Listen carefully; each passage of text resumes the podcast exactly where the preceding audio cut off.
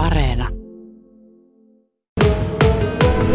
Olavi Rytkänen, sut tunnetaan ihan vaatimattomastikin sanottuna miehenä, jonka tosikkokin pitää hauskana. Eli, eli sä oot huumorin kanssa ollut tekemissä kyllä koko uras. Milloin oot viimeksi kuullut semmoisen vanhan hyvän ajan, tässä on vanhan ajan vitsin? Ei mitään puujalkavitsiä, kuule vitsi vitsi. En, en jaksa muistaa, että, että pikkupoikana, nuorena miehenä niitä vielä kuuli vanhemmilta miehiltä, että se niin alkoi, että oot, ootko kuullut sitä tappausta, kuulepa kun minäpä kun huastan. Näinhän se lähtee, näin se lähtee, mutta, mutta siitä on aikaa. En, en osaa ihan suoraan sanoa, että milloin olisi semmoisen klassisen vanhan ajan kerto, kertomusvitsin kuullut.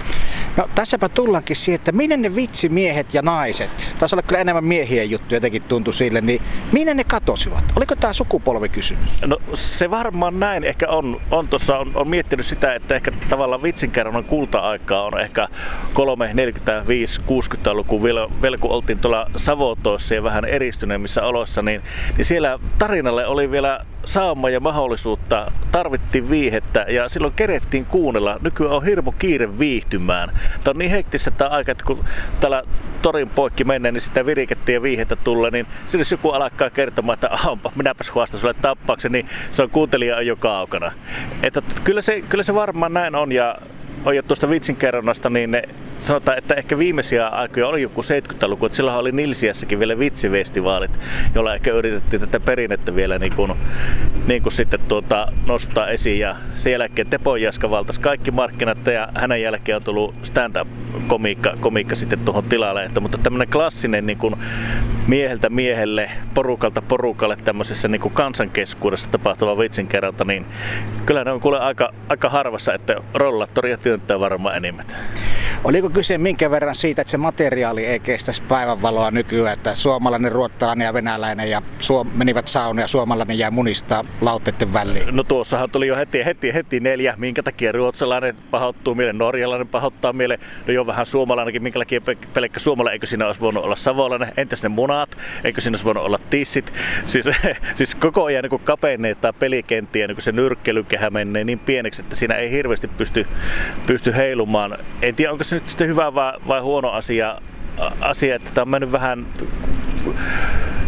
omalaatuiseksi tämä aika, että, että mikä sitten naurattaa ja millekä ylipäätänsä on lupaa, lupaa nauraa. Että tuota, onko tähän tulossa sitten muutoksia tulevaisuudessa, niin mäpä hänestä, hänestä tiedän, mutta tuota, kyllä se varma, varma just tuo on, että, että aina joku pahoittaa mielessä. Veikö nämä ammattikoomikot sitten vitsinikkareiden roolin? Stand-up-koomikot, internetissä meemit on kuule nykyään varmaan niitä vitsejä, että joku outo kuva ja kumma teksti, jota kumpikaan meistä ei ymmärrä, mutta tuormat nauraa. No joo, kyllähän se sulle ja mullakin on, että, että eniten nauratta, kun näytät tämän puhelimesta kuvaa, ootko nähnyt tämä, ja sitten naurata se vitsi on siinä. Joo, kyllähän kuitenkin tuosta stand-up, niin sehän Suomessa on, on tavallaan jatkumo tälle vitsinkerrontaperinteelle. Oletikin, että se on, on tämmöinen kansainvälinen kulttuurintekomuoto, mutta että nehän, hehän tekee suurten paineiden alla maksetun, maksaneen yleisön edessä tätä työtä ja se tilanne on mun mielestä aivan toinen, kun ollaan jossain tuolla eräretkellä nuotio äärellä ja ruvetaan tutussa porukassa kertomaan, niin minusta se on pikkasen vähän, vähän niin kuin eri asia. Tavallaan niin kuin käsikirjoitetusti, harkitusti tehdä niin kuin taiteenlajina sitä, että, että käsit, käsittäisin näin, että tämmöinen vitsinkerrontaperinne on kuitenkin tämmöistä spontaania kansanperinnettä, joka pullahtaa sitten niin omalla painollaan, että sitä on oikeastaan hankala tuotteista. No mistä me puhutaan nykyihmiset sitten siellä eräretkellä, nuotiolla tai vastaavalla, jos, jos siellä kerran tulee sellainen hiljainen hetki, niin eikö siellä kuitenkin vetästä vanhaa kekkoskaskua 70-luvulta, että kun Kekkonen ja autokuski ajoi kolaria?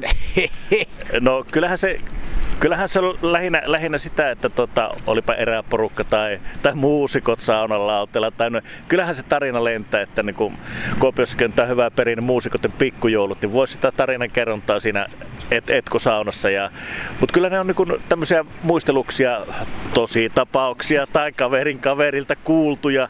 Ne täyttää niin sen, sen vitsin paikan, mutta että ehkä niin tavallaan se, se vitsikirja on kaluttu niin kuin, niin kuin loppuun ja kaikki kekkosvitsit alkaa olla, olla kuultu ja Ahti svitsit ja kaikki, kaikki että niin tota, komiikka muuttaa muotoisia ja tarinat elää ja varmaan Suomen sodan aikaa siellä, kun oltiin, oltiin Porrassalamella pakenemassa, niin ehkä niillä nuottilla kerrottiin sitten ihan toisenlaisia juttuja, eikä olisi voitu kuvitella, että millekä Suomi nauraa 200 vuoden päästä.